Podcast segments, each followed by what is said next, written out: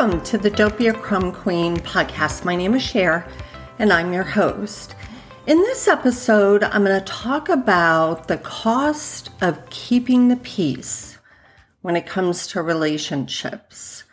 Enduring a toxic, abusive relationship for any period of time, whether it's a personal one or a business one, always comes with a price. And unfortunately, you are the one who pays it.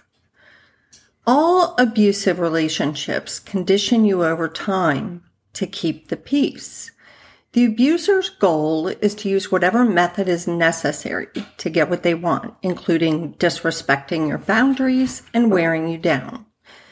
Try as you might to stand strong in the face of such tactics, you eventually succumb to the mental exhaustion. You go silent. After all, it's just easier not to rock the boat, right? Or is it? Every time you keep the peace, a little part of you dies inside. You're not heard and you're not seen. You're simply the mule carrying a heavy burden on a one way road with unmet needs of your own. While I realize there are times when we're just trying to make the best of a not so great situation, no one is ever worth sacrificing your own emotional well being. Trust me. I know that all too well. If you're a people pleaser like I was, it's very easy to fall into the trap of giving in or letting your partner have their way. I don't believe this is a conscious choice. I think it's because we're giving and caring people and we just want the best for the other person. You like it when your partner is happy. It makes you feel good. But what you fail to see is that your desire for their approval has caused the scales of power in the relationship to become unbalanced. There is no reciprocity. And pretty soon, you start to feel like you're being taken for granted. Because you are. No one likes conflict, but when it comes to relationships, it's something that can't be avoided.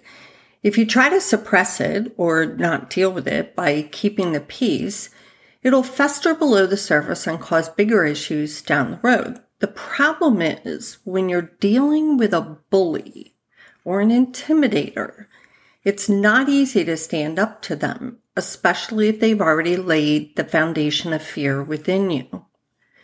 Living at peace with someone is very different from keeping the peace with someone. Healthy relationships produce an environment where honesty and trust allow for intimate conversations. A safe place is created where feelings can be shared without control and manipulation. Setting healthy boundaries and having respect for one another help create an authentic connection. These were important things that were sadly missing in my previous relationship.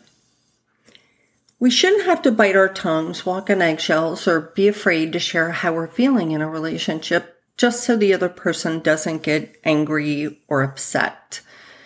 Operating in that kind of capacity will leave you feeling anxious, depressed, frustrated, and feeling trapped.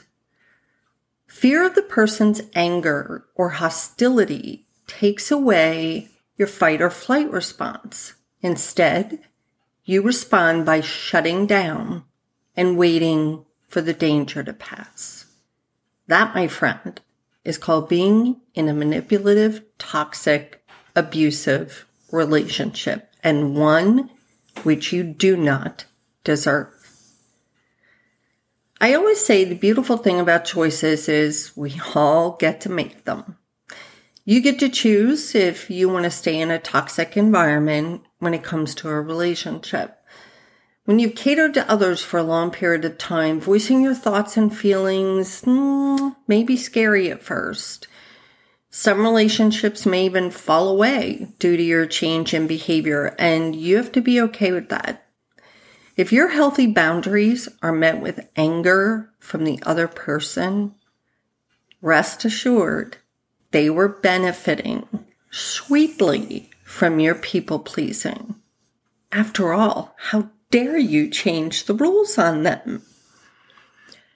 Only you can protect your peace, and only you can decide if you're worth being treated with respect. I hope you choose that you are.